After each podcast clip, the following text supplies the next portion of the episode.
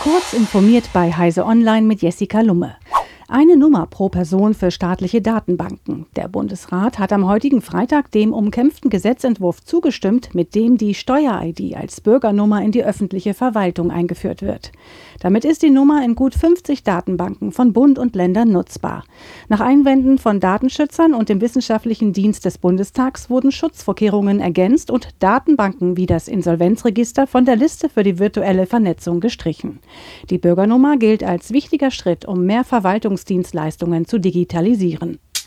Die Corona-Warn-App ist ab sofort in einer neuen Version für Android und iOS verfügbar, wie das Corona-Warn-App Open Source Project am Donnerstag mitteilte.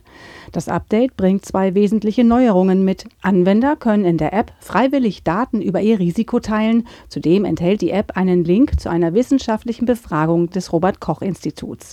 Diese neuen Features werden dem Benutzer beim Start der App angezeigt. Aufräumen im Weltall. Gut 600.000 Trümmerteile ausgedienter Satelliten oder Raketen könnten mit neuer Technik eingesammelt werden. Ein spezielles Haftmaterial, inspiriert durch die Haftkräfte von Geckofüßen, haben Materialforscher René Hensel und sein Team am Leibniz-Institut für neue Materialien in Saarbrücken entwickelt.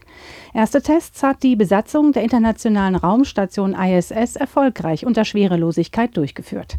Dazu nutzten sie zwei verschiedene Haftschichten aus einem flexiblen flexiblen Silikonkunststoff mit einer Vielzahl von filigranen Säulen an der Oberfläche. Dank dieser Struktur haftete die Silikonschicht an verschiedenen glatten Materialien. Geckos nutzen diese Kräfte dank winziger Lamellenstrukturen an ihren Füßen. Die Fernsehserie Raumpatrouille, die fantastischen Abenteuer des Raumschiffes Orion aus den 1960er Jahren, wird möglicherweise fortgesetzt oder neu aufgelegt. Die Bavaria Fiction GmbH entwickle derzeit das Projekt, bestätigte eine Sprecherin des Unternehmens gegenüber Heise Online. Es sei noch in einem frühen Stadium, daher sei noch nicht abzusehen, ob und wie es verwirklicht werde. Diese und weitere aktuelle Nachrichten finden Sie ausführlich auf heise.de.